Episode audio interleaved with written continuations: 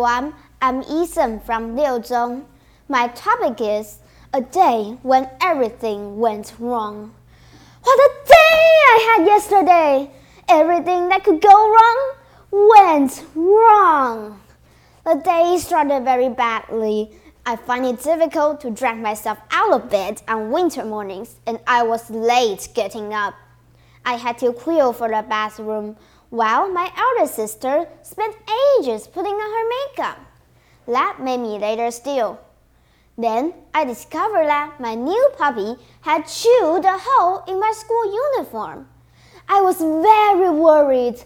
My mother had forbidden me to take the puppy upstairs. He was supposed to stay in the kitchen overnight, but I had smuggled him upstairs.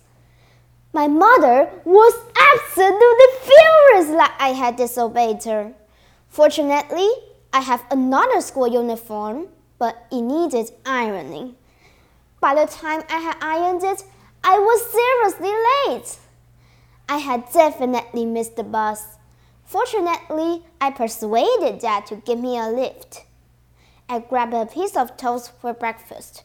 When I went out to the car,Dad was looking under the car's bonnet. The car would not start.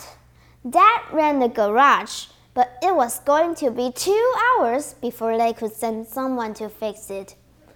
I ran to get the next bus, but I was very late arriving at school. I was given a detention for that afternoon. That meant I could not attend football practice, and I would miss the chance to be chosen for the school team.I was so sad that I could not concentrate on my schoolwork. I was scolded by several of the teachers, and the English teacher gave me a detention for not paying attention in class. I had a really terrible day.